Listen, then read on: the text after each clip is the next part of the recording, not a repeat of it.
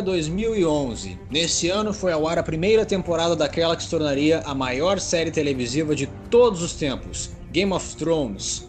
Baseada na série homônima dos livros do autor George R. R. Martin, o mundo inteiro acompanhava a saga de seus personagens favoritos e, claro, torcendo para que eles não morressem no meio do caminho. Cada ano que se passava, a série ganhava mais e mais prêmios e muito prestígio tanto da crítica quanto dos espectadores.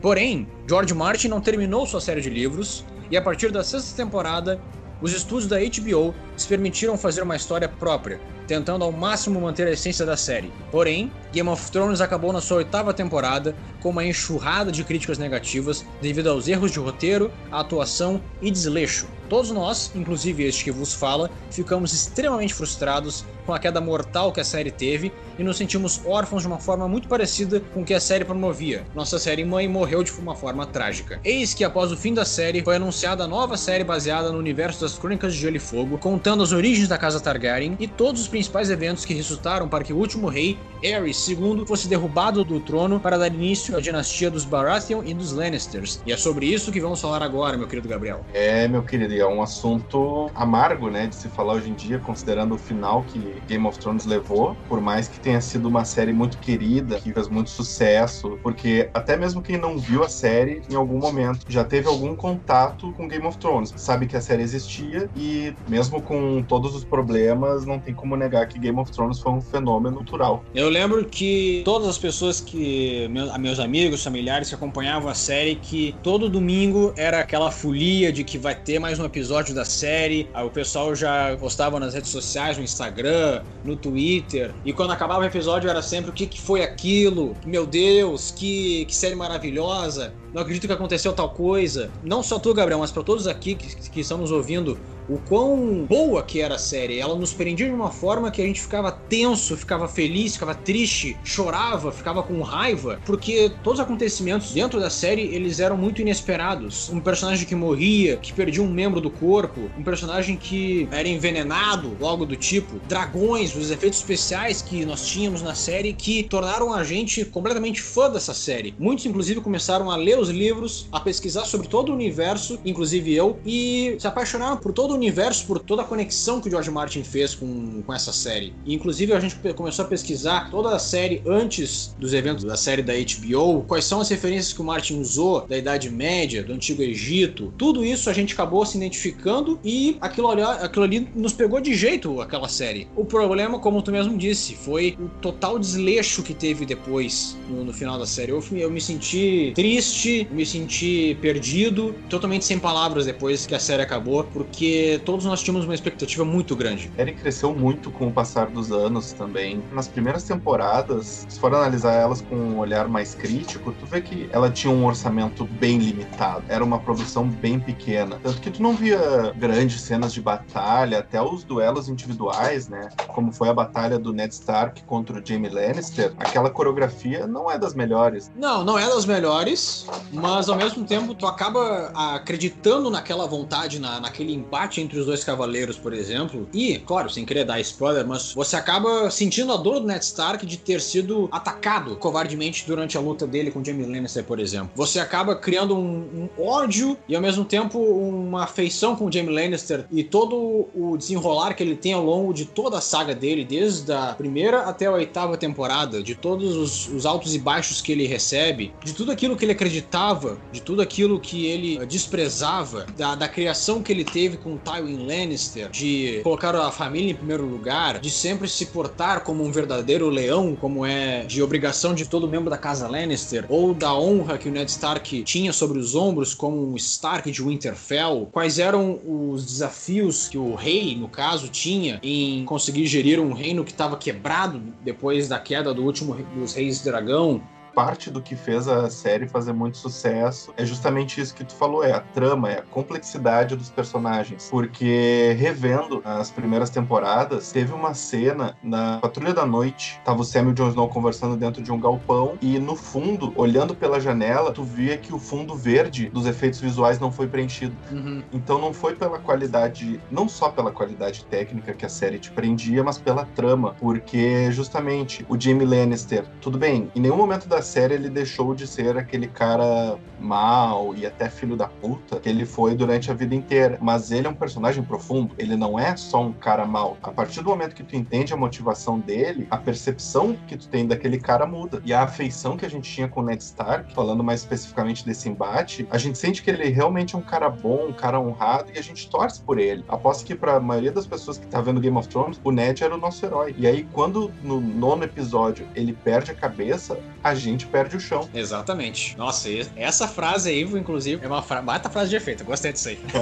não, e não só a morte do Ned Stark, quando ele perde a cabeça, mal a gente sabia que ia ser a primeira de muitas. Claro, antes do Ned Stark, a gente tinha o irmão da Daenerys Targaryen que morreu com aquele balde de ouro derretido na cabeça, que foi uma morte assim que já assustou muita gente. A gente já tinha tido alguns avisos, digamos assim, de que a série não ia correr um caminho normal de trama. Ela teria suas diferenças, exatamente essa diferença que ia prender o público. Antes do, da morte do Ned Stark, nós tínhamos sido apresentados a Daenerys Targaryen e a Viserys Targaryen, que eram os dois últimos remanescentes da dinastia dos Dragões. A gente já via que o próprio Viserys era um cara filho da puta, que ele tava visando os interesses próprios dele, de arranjar o casamento da irmã dele com um, um selvagem, digamos assim, na, na, visão de Westerosi, que, um bárbaro, que a né? série tem. Exato, um bárbaro. E que ele, por ter as atitudes dele de ser um cara rude, ser um cara filho da puta, grosseiro, que acha que manda no mundo, a morte dele acabou não sendo, não tendo um impacto tão grande. Claro, foi um impacto gigantesco eles terem pegado um balde de ouro derretido e terem posto na cabeça dele. E eu acho que foi uma sacada incrível da que a série teve. Mas a gente já teve esses avisos de que as mortes que iam ocorrer podia ser para qualquer um. Porque a partir do Ned Stark foi ladeira abaixo no quesito de expectativa. A gente acaba criando empatia com a Arya Stark, com a Sansa Stark. Mais pra frente a gente acaba tendo simpatia com a Brienne, com o Renly Baratheon, que era o irmão mais novo do Robert. E todos os personagens eles vão tendo o seu desenvolvimento. E depois que um deles morre, que dois deles morrem, você acaba não tendo certeza se vale a pena ter aquela simpatia, porque você acaba se identificando com as motivações do personagem, mas não sabe se aquele passo em falso que o personagem dá pode levar ele à morte. Além disso, a gente tem o Robb Stark, que é filho do Ned Stark, que busca justiça pela morte indigna do pai, e no meio do caminho de buscar justiça, ele acaba se vendo como a figura de um novo rei do norte. Para quem não sabe, antes de existir um rei Targaryen, os Sete Reinos, o norte, a Campina, o Vale de Arryn, as terras do ocidente dos Lannisters, Dorne, tudo era dividido. Existiam realmente sete reinos, onde cada reino era governado por um rei. E o Robb Stark, depois de ver a morte do pai, depois do próprio Robert Baratheon morrer por causa de um acidente, e no lugar vir o filho dele, que é um outro filho da puta da série, o Robb se vê mais uma vez como um novo rei do norte, e a gente acaba se identificando com a motivação dele de trazer de volta os valores dos Stark, de trazer a honra. O problema é que, assim como outros personagens que a gente acaba tendo empatia, ele também acaba tendo uma morte trágica. E voltando ao assunto de por que, que a série é tão boa, é por isso. É porque a série acaba trazendo eventos inesperados. Você nunca sabe o que, que vai estar ali, tá atrás da porta, o que, que vai estar atrás de você no corredor. Um personagem que a gente ama pode morrer a qualquer instante por qualquer um. E se a gente for parar para analisar, a situação do Robb Stark é ainda mais complexa, porque de um lado, nos livros, ele é um adolescente, certo? Certo? Ele deve ter o quê? Uns 15, 16 anos? Sim, por aí. E aí, num piscar de olhos, ele tem que lidar com a morte do pai dele, em suceder, em seguir o caminho que o pai dele queria e tentar ainda recuperar as irmãs dele, que estavam presas em King's Landing. Então, imagina o que não passava na cabeça desse cara. Exato, e também não só isso. A gente tem o Robb Stark, a gente tem a própria Daenerys, um dos principais que é o Jon Snow, que no início da série a gente não dava nada por ele, a gente via ele apenas como um, um filho bastardo do Ned Stark, até que a gente vê um crescimento gigantesco nele, de ser um membro da Patrulha da Noite, de ter que enfrentar os selvagens, fazer parte da, da tribo dos selvagens, conhecer criaturas que ele nem sequer sabia que existiam, que, de acordo com os escritos de Vila Velha, de Winterfell, eram lendas, gigantes, mamutes, até mesmo lobos gigantes que foram apresentados no primeiro episódio, antes eram vistos como criaturas lendárias, que existiam nos livros, que foram extintos há muitos anos, mas que aos poucos vão aparecendo várias outras criaturas, dragões, por exemplo. O mundo mundo muito rico e muito diverso. Exato, é um, é um mundo riquíssimo e que, para quem acompanha o universo nos livros, é um mundo que a série apresentou pouquíssimo. Eu até entendo por questões financeiras, por questões orçamentárias, de que talvez seria muito caro uh, ser 100% fiel aos livros, porque o que a gente viu nos livros são personagens que a gente ama, mas que ainda assim aparecem muitos outros nos livros que têm tanto carisma quanto esses. A gente acabou não vendo, por exemplo, a sobrinha do Oberyn Martell, os irmãos da casa Kettle Black, que tem uma função principal em coordenar a, os esquemas da, da corte. Eles eram próximos da rainha Cersei Lannister. A gente tem diversas casas secundárias que têm um papel muito importante em toda a série.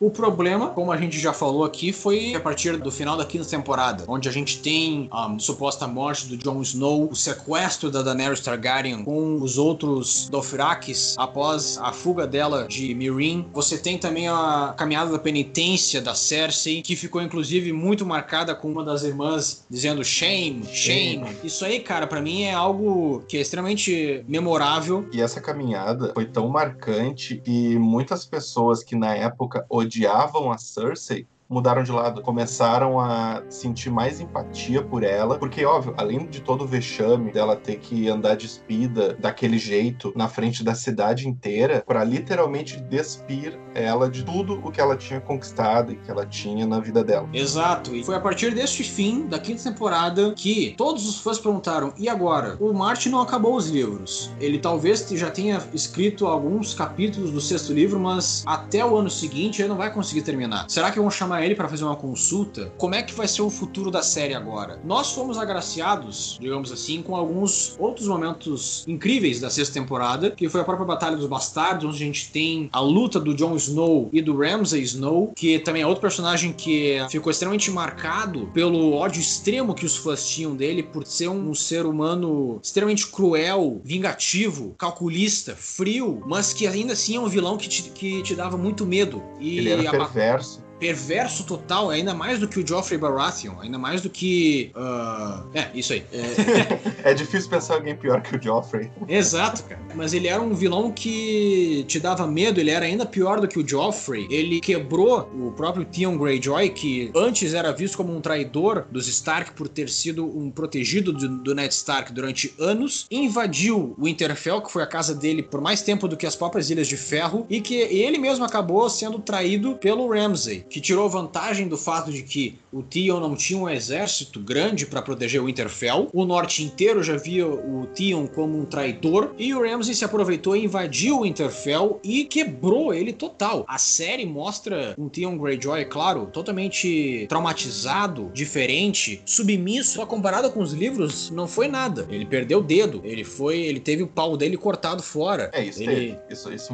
isso enfatizaram bastante. Sim, mas, mas, mas, mas além ter mostrado mais mais ele ter perdido dente, cabelo, foi muito mais agressivo nos livros. Exato, ele, ele ficou velho. Ele se tornou uma figura deplorável, no final das contas. E mesmo ele, ele tendo traído o próprio Rob, essa é a grande virada que a série dá. Você acaba se identificando, você acaba tendo pena do Greyjoy durante as torturas do Ramsay. Como tu mesmo disse, a gente acaba tendo também simpatia com a Cersei na caminhada da vergonha. A gente acaba tendo pena do Jaime quando ele perde a mão direita dele, que é a mão que faz a fama dele de um grande cavaleiro, de um grande artista marcial. Só que ainda assim, apesar da sexta temporada ter nos dado a Batalha dos Bastardos, ela não, não nos deu mais uma cena que fosse memorável, que fosse algo que nos desse uma expectativa alta, porque a série acabou tendo um caminho próprio que o próprio Martin não acabou sendo consultado com aquilo. É, se eu não me engano, foi entre a quinta e a sexta temporada que o Martin parou de ter contato direto com os produtores. E acho que Exato. por isso a gente teve essa queda na qualidade da trama. A sexta temporada, eu arrisco dizer que foi a última temporada boa de Game of Thrones, mas ela já tem vários sintomas do que a gente viu depois. A gente parou de ter tantas cenas de viagem e de diálogos nessas viagens. Lembra o que, que foi a viagem, por exemplo, da Arya com o cão ou a viagem da Caitlyn com a Brienne? Esse tipo de coisa começou a ficar mais escasso e as, as coisas começaram a andar de um jeito mais rápido. Por mais que a gente já conhecesse, já gostasse dos personagens, o desenvolvimento começou a ficar muito acelerado e quanto mais pessoas morriam,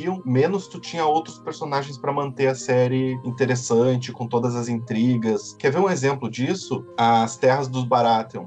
Nunca mais foram citadas. Exato, é, pois é. Riverlands também morreu o Frey, nunca mais. Toda aquela região foi esquecida. E Dorne, que foi pouquíssimo explorado, na minha opinião. Eles devem ter, no máximo, gravado algumas cenas lá no, no Egito, no Marrocos, para pelo menos fingir que é Dorne. Mas ainda assim, a gente não tem um aprofundamento do território de Dorne, a importância de Dorne para as crônicas. A gente sabe, por exemplo, nas primeiras temporadas, que a Myrcella, a filha da Cersei, acaba indo para Dorne como uma forma de conseguir uma aliança com a casa Martell. Só que a gente vê depois aquela cena ridícula que é o resgate do Jaime e do Bronn. E a gente tem uma cena de luta que eu acho que é ridícula. O Bronn, ele dá conta de vários guardas ao mesmo tempo e o Jamie Lannister, que é aquele ex-cavaleiro nobre, super habilidoso, não consegue dar conta de um sequer, porque ele só tem a mão esquerda agora para lutar. É que essa argumentação ela é boa, né? Ele perdeu a principal mão que ele usava para lutar. Até um comentário que foi bem interessante que eu vi do Leonel Caldela depois que acabou a série é que parte do que fez a trama do Game of Thrones ser tão interessante, ter todas essas reviravoltas, é que o Martin justamente ele pega essas linhas tradicionais de fantasia. Sempre que a gente vai ler, tu tem o, o, rei que é exilado, tem o cavaleiro nobre, tem vários arquétipos que são bastante comuns, só que o Martin ele sempre quebra isso no meio. Então o Jaime é o melhor espadachim do mundo, corta a mão desse cara. O Ned era o rei do norte, por mais que os reinos tivessem sido unificados, ele era rei, se eu não me engano, o maior reino do sete. A Cersei era famosa pela beleza dela, aí raspam o cabelo dela, deixam ela pelada nas ruas de Porto Real, humilham ela. Exato. Uh... Então o Martin sempre sempre revertia essas coisas que eram mais comuns e mais padrão. Falando de aprofundamento,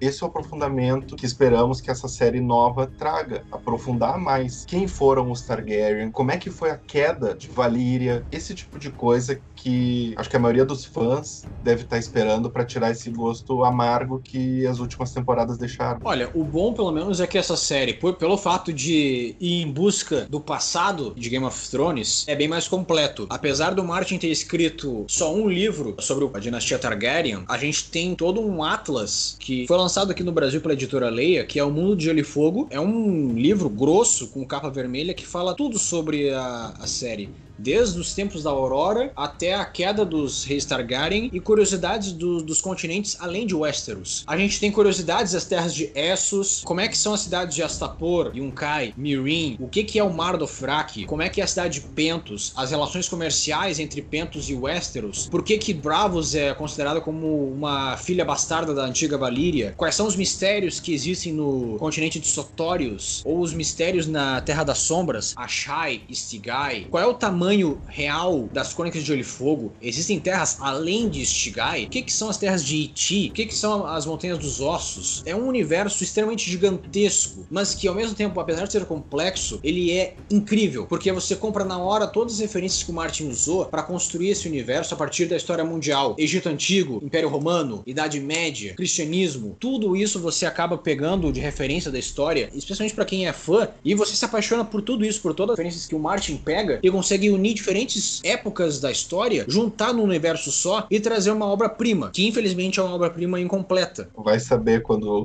os próximos livros vão ser lançados. Mas essas referências históricas, elas são bem legais de serem comentadas, porque a própria questão dos Sete Reinos, por que, que são Sete Reinos? Porque ele se baseou na Guerra das Rosas, que teve no Reino Unido. Os Dothraki, eles são muito inspirados nos mongóis, que eram exímios guerreiros e cavaleiros, de certa forma, né? Ainda que o que os mongóis montavam não fossem exatamente cavalos, tinham pôneis também. Esses paralelos são bem interessantes na obra do Martin. E não só isso, o Martin, como a gente, ele é fã também de outros escritores. Se a gente pra ti, Gabriel, que é extremamente fã de Lovecraft, tu com certeza vai conseguir pegar as referências. Quais são as referências de Lovecraft que o Martin tem? A Chai das Sombras, os seres profundos que tem nas mil ilhas de Essos, as pedras negras que estão nas ilhas Basilisco, que suporta a torre alta de Vila Velha, ou até mesmo os castelos erguidos dos Greyjoy, das Ilhas de Ferro. Não fui tão a fundo assim na, na mitologia do Game of Thrones, mas essa parte dos Greyjoy justamente acaba puxando um pouco do Lovecraft, porque ele fala muito do mar e o próprio símbolo da casa é o Kraken, e eles falam muito da morte. Então dá para tentar fazer um, um, paralelo, sim. É pegar até mesmo paralelo de lendas arturianas. O Arthur Dane, que é aquele o maior cavaleiro de todos os tempos, que foi morto pelo Ed Stark e, e pelo Howland Reed, que os dois estavam querendo resgatar a Lyanna Stark depois que ela pariu o Jon Snow que o Arthur Dane ele é uma referência do Martin para as lendas do Rei Arthur. O Rei Arthur nada mais é do que aquele rei ideal que comanda um reino de Camelot, que é próspero, poderoso, mas ao mesmo tempo ele é um personagem cheio de falhas, tem relações incestuosas com a irmã dele, acaba sendo morto pelo filho dele. Tem as lendas arturianas de que o Rei Arthur ele brande a espada Excalibur no próprio universo das crônicas, o Arthur Dane ele brande a espada Alvorada, que é diferente de todas as espadas de aço valeriano, que ao invés de ser uma espada de aço valeriano prateada ou negra ou de qualquer outra cor, é uma espada branca que nem leite, que veio de um meteoro e acaba dando um ar muito mais de mistério, não só pro personagem, mas também para todo o universo. Quais são os outros mistérios que existem além das terras que a gente conhece de Westeros, de Essos? Então, falando da série House of the Dragon e desses aspectos mitológicos e referências, o que, que, a gente pode esperar de Valíria? Porque em Valíria, os Targaryen não eram necessariamente a maior família e não eram só eles que controlavam os dragões, certo? Certo. O que eu acredito que a série pode abordar, pelo menos no primeiro episódio, é um pouco sobre Valíria, de toda a grandiosidade que foi esse império, de conquistas que, que esse império teve, que chegou num ápice tão grandioso que os habitantes, as famílias poderosas, de dragões, jamais iam imaginar que isso ia virar cinzas. E a gente pode acabar vendo um pouco sobre como foi a jornada de Aener Targaryen do motivo de ele ter fugido de Valyria e ter se instaurado em Pedra do Dragão. Pode até mesmo abordar um pouco sobre a infância do Aegon Targaryen, que se eu não me engano ele é, acho que bisneto ou tataraneto do Aener, até o momento em que ele tenha todo o desenvolvimento dele com o Balerion, que é o último dragão remanescente de Valyria, vivo. Segundo o universo das crônicas, Valíria ela era um império poderoso. Isso inclusive serve de referência para o Império Romano. Isso é, essa é a referência do Império Romano que eu falei anteriormente que o Martin usou nas crônicas, que antes de ser um império gigantesco, era uma área de pastores que, por sorte, destino, qualquer que seja a palavra a ser usada, encontraram ovos de dragão e a partir desse poder que eles tiveram nas mãos de criar dragões, não só ovelhas, eles acabaram entrando em guerras centenárias com império anterior a Valíria, que era Gis, que era o império escravocrata, que o Martin usou como referência também para a criação das pirâmides de Astapor, de Unkai, em referência ao Antigo Egito. Todas as guerras que os valirianos travaram com Gis, que vendo numa perspectiva maior, Gis não tinha nenhuma chance de derrotar a Valíria, porque eles não tinham domínio de nenhum dragão. E não só as batalhas que a Valíria conquistava das terras de Gis ao leste, mas também as ilhas de Sotórios, os assentamentos militares, a conquista que Valíria teve mais pro oeste, perto de de Westeros, que seriam as cidades de Pentos, Norvos, as terras que seriam depois dominadas pelos Dothraki, e um único assentamento em Westeros que era Pedra do Dragão. E tudo isso culmina num império gigantesco, próspero, poderosíssimo, onde nenhum outro império podia bater de frente, formado por 40 famílias de dragões, uma potência militar que é gigantesca, extremamente preparada. Essa relação que essas famílias tinham com os dragões não era só de criação e adestramento, eles tinham também eles desenvolviam magias. Alguns relatos dizem que existia até uma relação de sangue com os dragões. Sim, não à toa que os Targaryen, eles são a única família que consegue domar dragões por causa desses laços de sangue. Não à toa a gente vê, por exemplo, passagens na, na série de Game of Thrones em que antes do Jon Snow montar um dragão, o dragão ele acaba não atacando o Jon Snow. Ele acaba meio que se identificando, talvez até mesmo descobrindo antes de nós de que ele é um descendente Targaryen, que ele seria filho da Lyanna Stark com o Rhaegar Targaryen. Existem até mesmo muitos rumores de que os dragões não atacaram Tyrion Lannister, o anão, por ele também, talvez, ser um descendente Targaryen. Ele não ser filho do Tywin Lannister, e sim do Aerys II. Essa era uma teoria muito boa, hein?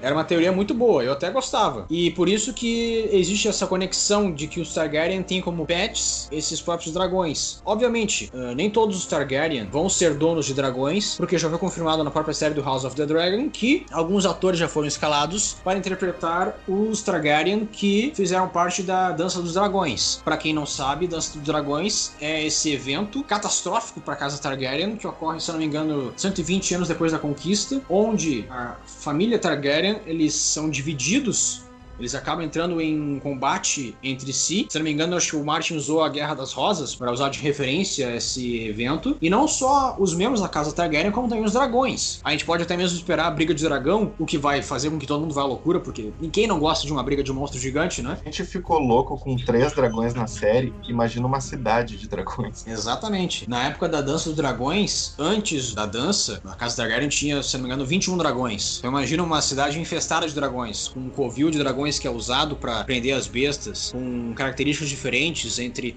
o dragão, com a cor, personalidade. Quem monta nesses dragões? Quem eram os familiares da Daenerys antes, os antecedentes da Daenerys? Quem era Irya Targaryen? Quem era o Daemon Targaryen, Cavaleiro do Dragão? A Rhaenyra Targaryen, que era famosa pela beleza, pela astúcia dela? Quem foi o Viserys primeiro? Quem foi talvez até mesmo o velho rei de Harris I, que é considerado o melhor rei Targaryen de todos por ter construído a Estrada do Rei, por ter feito todo o esquema diplomático? Mas será que a gente vai ter um salto temporal tão grande assim na série? Será que a gente não vai ficar mais na própria guerra de conquista de Westeros? O que eu acho que vai acontecer é que provavelmente a série tá dando indícios de que eles vão começar a House of the Dragon a partir da Dança dos Dragões. O que eu espero que isso não aconteça porque eu considero e aposto que todo mundo que tá nos ouvindo acha que é importante a gente trazer a origem de toda a casa Targaryen em Westeros, de quem foi o Aegon, de quem foi Rhaenys, quem foi a Visenya, quem eram os dragões Balerion, Vagar, Quem que governou depois do Aegon, quem foram os filhos do Aegon que governaram tanto o Aenys quanto o Megor, o Cruel,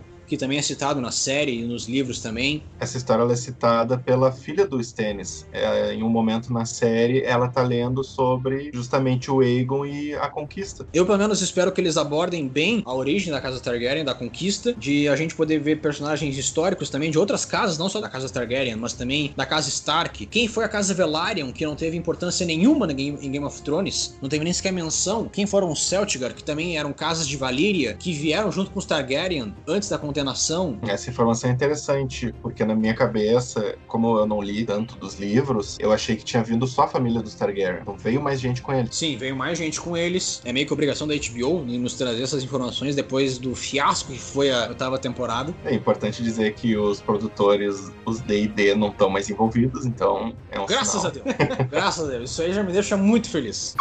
Mas vamos desenhar esse cenário então. Quando os Targaryen e essas outras famílias chegaram em Pedra do Dragão, o que que tinha lá? Era só uma ilha vazia ou já tinha alguma coisa? Pelo menos em Pedra do Dragão, em Westeros, a gente já tinha um assentamento valiriano. Não era necessariamente de, de Targaryen, dos Targaryen, mas sim era um assentamento valiriano, o único ou um dos pouquíssimos em Westeros. Não sei por qual motivo Valyria acabou não tendo uma expansão maior em Westeros, talvez porque eles não vinham muito motivo em conquistar essas terras, talvez porque fosse muito longe do Império. Essa Ah, era a minha primeira teoria. Que é uma distância bem grande. Na série a gente não tem tanto essa noção porque eles precisam acelerar. Se a gente abrir o mapa de Westeros, é como se fosse Westeros é o Reino Unido e, e Valíria é, sei lá, é depois da, da Itália, quase no Oriente Médio. Exato, e pelo menos o que a gente sabe, o que, gente- o que já é certo é que já existia um assentamento, talvez até mesmo a própria HBO possa ter liberdade criativa de novo, que ao invés de ter um assentamento, os próprios Targaryen vão construir esse assentamento que seria a Pedra do Dragão, com todas aquelas torres em formato de dragão, com aquelas pedras negras misteriosas também, que tem essa referência Lovecraftiana, todo o aparato militar que eles têm, os dragões também e tudo mais. O Dragon Glass que tem Império do Dragão é dessa época ou ele já tinha antes? O vidro de dragão, Dragon Glass, já é dessa época, pelo menos é um material que era forjado em Valíria. No idioma valiriano, o significado era fogo congelado. A princípio, eu acho que os Targaryen vão trazer grandes quantidades desses vidros de dragão para que depois, no futuro, a gente possa ligar os pontos de ver o motivo de Jon Snow, não só o Jon Snow, mas como também o Samuel Tarly, descobrir fogo congelado além da muralha. Sim, porque tava nos materiais dos mestres da cidadela. Exato. E pra quem é fã da série sabe que a gente tem alguns membros da casa Targaryen que servem na Patrulha da Noite, como é o próprio Brynden Rivers, que é o Corvo de Sangue. Mas claro, isso aí também é é uma história um pouco além da casa Targaryen, mas ainda assim é antes dos eventos das crônicas. São alguns séculos depois.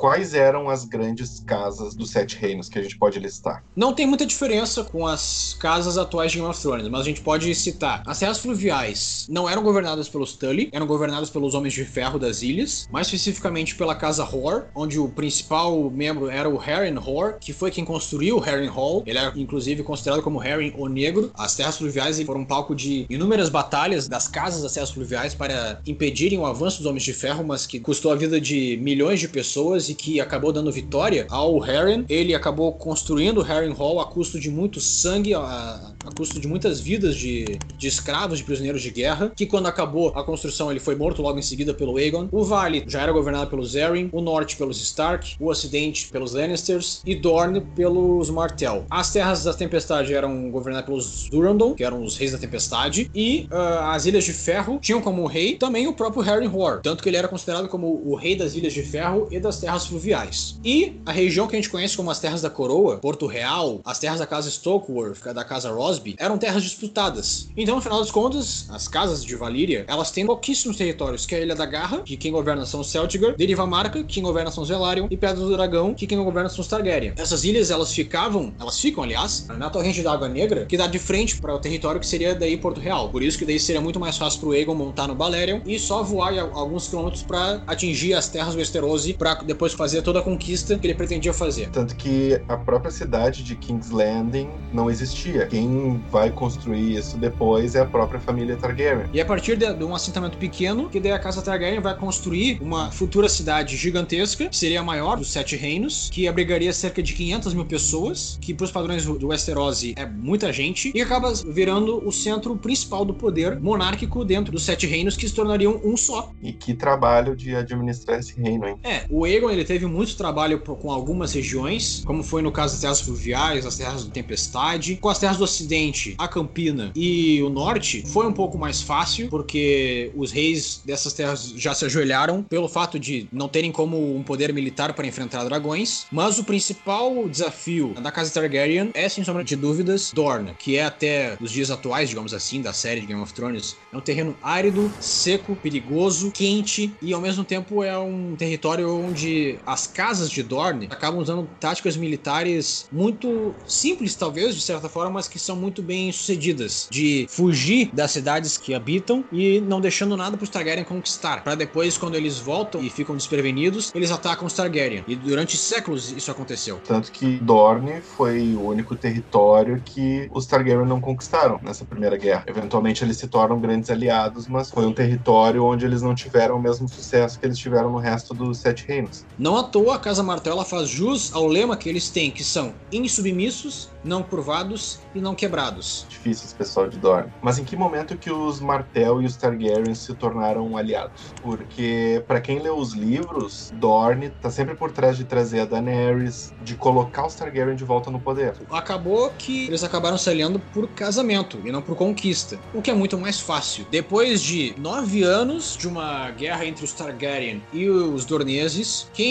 assumiu o poder da Casa Martell foi o Nimor, que era filho da princesa Méria, que foi quem se negou a se curvar à Casa Targaryen. E ele, vendo que a guerra era algo muito custoso para as terras dele, ele enviou a filha dele, a Déria, para Porto Real, porque ele desejava a paz entre as casas. Foi nesse contexto que ela, inclusive, trouxe o crânio do dragão Meraxes e uma carta do príncipe Nimor, que é um dos maiores mistérios das crônicas, porque o Aegon leu essa carta no pensamento dele, óbvio, ele não leu em voz alta, e logo após ele terminar de ler a carta, ele botou essa carta no fogo. Muitos fãs, inclusive, especulam de que a Rhaenys, que foi que é a irmã mais nova do Aegon, que morreu na, na primeira guerra dornesa, ela na verdade não morreu. Ela foi. Ela sobreviveu à queda que o dragão dela sofreu depois que ele foi perfurado com uma lança no crânio, mas que ela acabou sendo torturada após a queda dela e acabou morrendo mesmo assim. Mas esse, no caso, foi o fim da, pelo menos, da primeira guerra dornesa. O Aegon ele se considerou conquistador dos Sete Reinos, só que a, a primeira guerra dornesa foi já no ano 4. É logo após a conquista dele, que na realidade não foi uma conquista 100% de Westeros.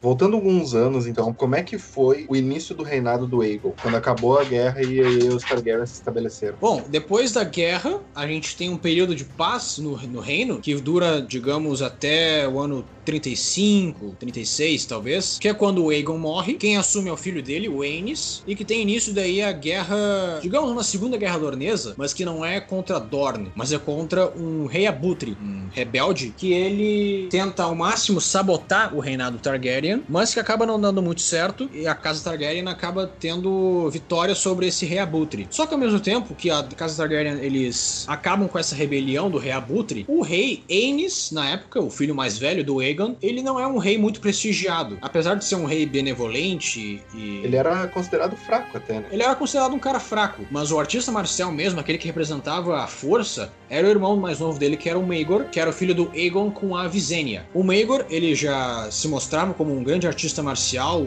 e uma pessoa de temperamento muito forte, desde muito tempo uma pessoa que não talvez não respeitava a hierarquia monárquica, que mesmo o Aenys sendo irmão dele, ele é um, digamos, o, o, rei, ele é quem governa. O Aenys até chegou a cogitar o fato de que quem governa Westeros é ele e um pouco do irmão, mas que devido a desavenças, até porque, enfim, são irmãos, eles acabam se separando e o Maegor se exila em Essos. Se não me engano, acho que ele, ele foi se exilar em Pentos, junto com o Balerion e junto com a espada que o Aegon, o pai dele, usou na batalha que é a Blackfire, que é uma espada lendária que até os eventos das crônicas é uma espada que o destino dela é incerto. Mas depois da morte prematura do Aenys, por ele ter uma saúde frágil, o Maegor ele volta para Westeros e daí ele instaura esse reinado de terror. O Aenys ele tinha já filhos homens e segundo a lei monárquica, o filho do primogênito tem mais direito ao trono do que o irmão do rei e por isso que acaba tendo essa guerra, esse reinado de terror do Maegor, onde ele instaurou um regime autoritário, onde ele eliminava qualquer inimigo ou qualquer pessoa que duvidasse ou questionasse alguma ordem dele, e no final ele acabou ficando sozinho. Claro, para os ouvintes aqui perceberem, eu tô fazendo um resumo bem rápido aqui de como é que foi os reinados, até porque, enfim, é muita coisa. Após o Maegor Cruel, a gente tem o reinado mais longo do Targaryen, que é com o Jaehaerys I,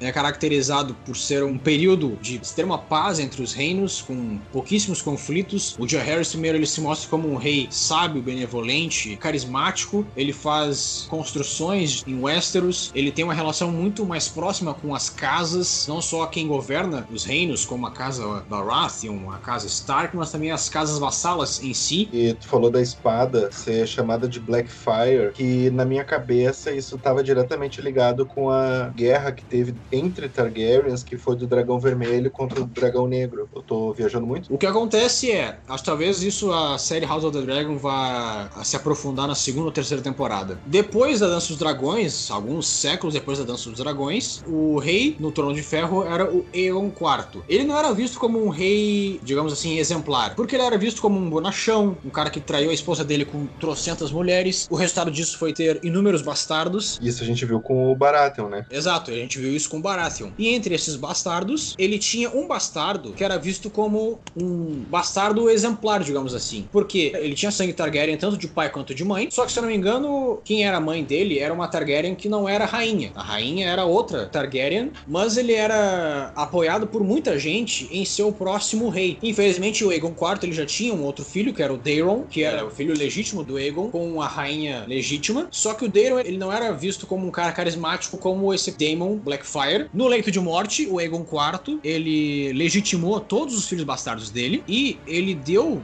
de presente a espada Blackfire para esse Daemon. Na tradição, tu passar a espada de um rei simboliza a legitimação de que aquele rei quer aquela pessoa específica como sucessora. E o Aegon IV ele deu aquela espada Blackfire pro Daemon. Ainda assim, existia uma resistência muito enorme da corte em dar a coroa para esse Daemon e ele acabou, como forma de rebeldia, como forma de protesto, ele instaurou a casa própria dele, que é a Blackfire, em homenagem à espada que ele usa e, como símbolo, ele acabou invertendo as cores. A cor original da Casa Targaryen é um fundo negro e um dragão de três cabeças em cor vermelha. Ele foi o contrário nesse caso, é um fundo vermelho e um dragão negro de três cabeças. Até na série a gente vê que a Daenerys é da linhagem do dragão vermelho. E nos livros, inclusive, a gente tem algumas especulações de que existe um herdeiro Blackfire que vai vir conquistar, mas aí, claro, isso aí é assunto para outro podcast.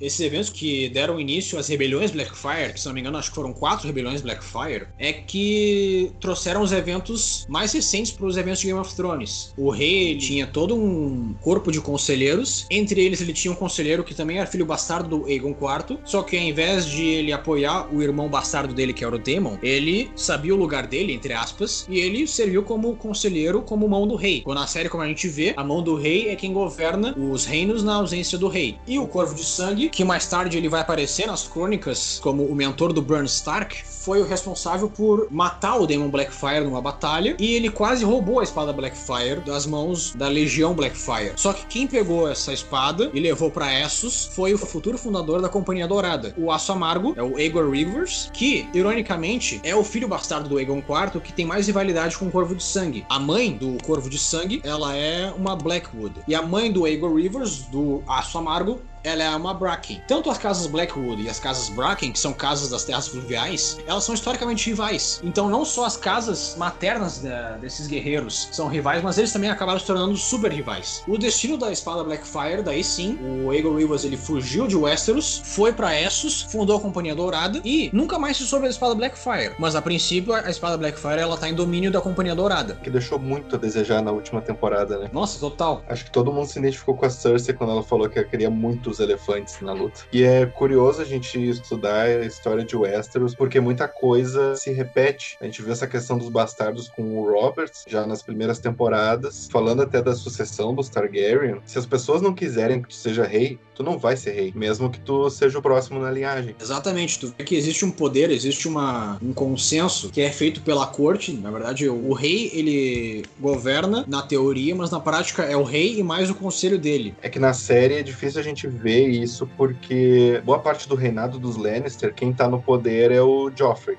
e depois o Tommen. Então a gente não tem muita referência, mas dá a entender que o mão do rei tem um papel fundamental. Dá pra se dizer que quem governa os reinos é o Tywin Lannister.